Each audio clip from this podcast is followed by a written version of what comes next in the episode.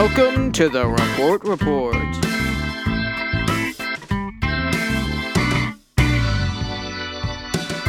Today on the show, it's just me, Renee, talking about doodling.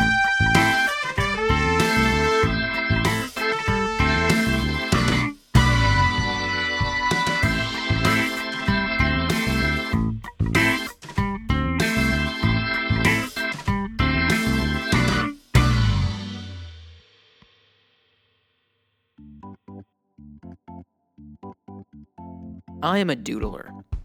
The Wikipedians say a doodle is a drawing made while a person's attention is otherwise occupied. They go on to say doodles are simple drawings that can have concrete representational meaning or may just be composed of random and abstract lines, generally without ever lifting the drawing device from the paper, in which case it is usually called a scribble.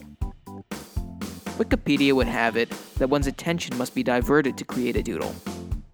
It must be otherwise occupied. I disagree. While it is true that the doodle is not focused on the product, I could sit alone in a room with a piece of paper and a pencil and doodle as if I was in history class.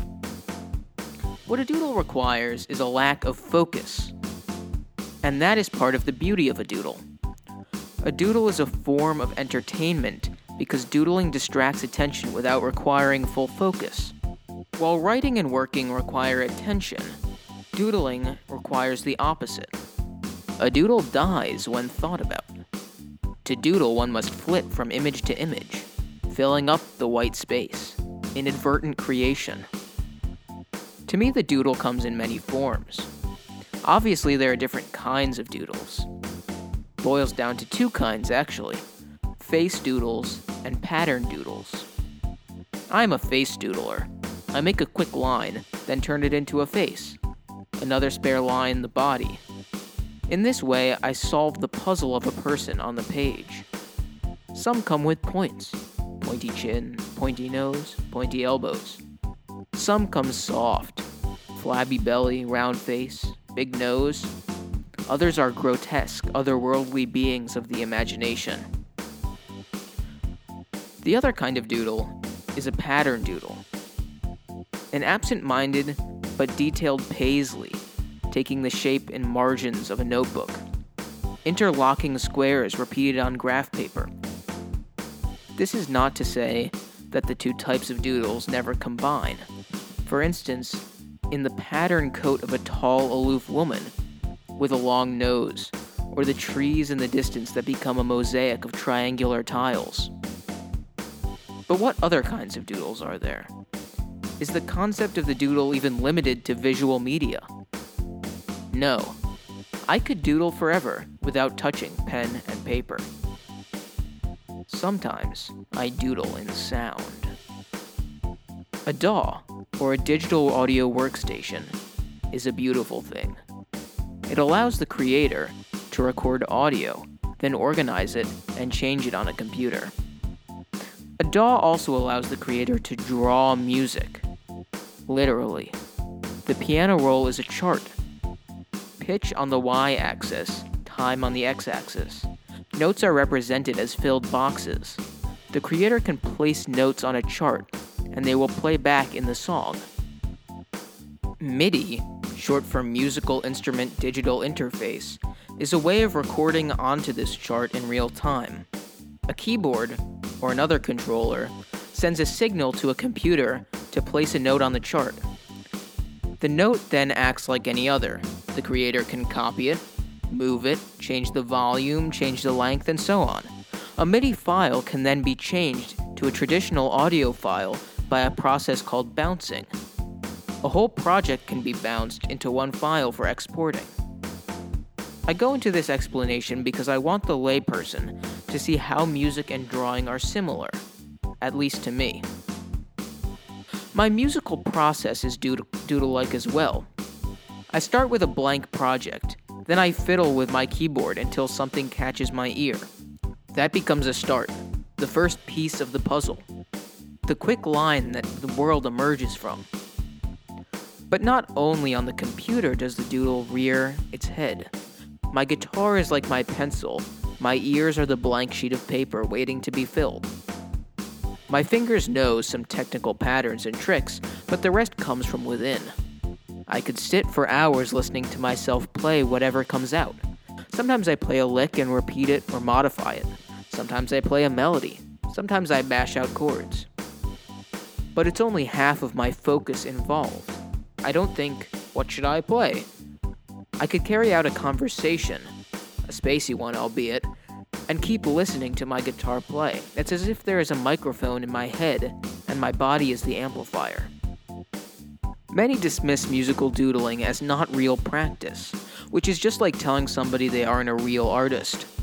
The benefits of a focused practice are great, but what is the point of an instrument other than to create? I focus to lose focus. What about improv, I hear you ask? Improv is a highly focused process. The artist must know what is being played around them, what will work, what they want, only after those considerations does the doodle come out. With no other musicians around me, I can let the doodle free with no worries. My father's bedtime stories have evolved over the years. For a while, they were tales of our motorcycling adventures. But recently, we started telling Yano stories. These stories take place in Niceville, home to most other bedtime story characters. Niso and Niso, Traino, Runo, and so on, all live there. Yano, like the others, embodies his name. He's a fat man with sleepy eyes who sits in his armchair sleeping. In fact, not only does he sleep in his armchair, he sleeps wherever he is. In his Model T, he could drift off. At the park, even at a sporting event. Each story begins with Yano falling asleep. Then the rest of the story is his dream. What is interesting about a Yano story is that it is told like a verbal doodle. The storyteller sees one image in his mind's eye and describes it. The description involves words, and sometimes the words jump the track of sense and follow their own logic. A cat might be leaning against a pillar, and we follow this caterpillar as he crawls through the leaf litter, swerving around and over the bottle caps and scraps of paper towards an old umbrella, which he opens to keep off the downpour of ums. It's really a story that tells itself and always arrives at the same place a snore. A cascade of language, coherent sometimes, sometimes not, lasting until my father falls asleep. Coming from a deep in the mind maybe coming from the same place as a real dream, or maybe from the same place as a doodle. It is a story without focus.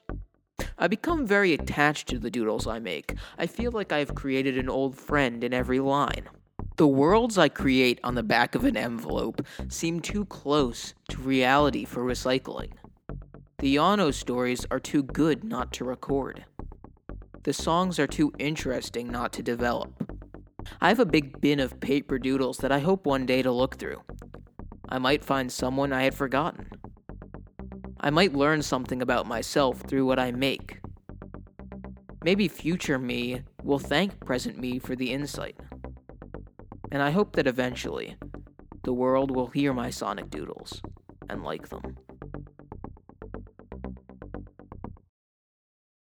Thank you for listening to Fairly Obvious. You can email us at thereportreport at gmail.com, no caps and no spaces, with any of your stories or questions or comments, and we might put it on the podcast. Again, thanks for listening to the podcast.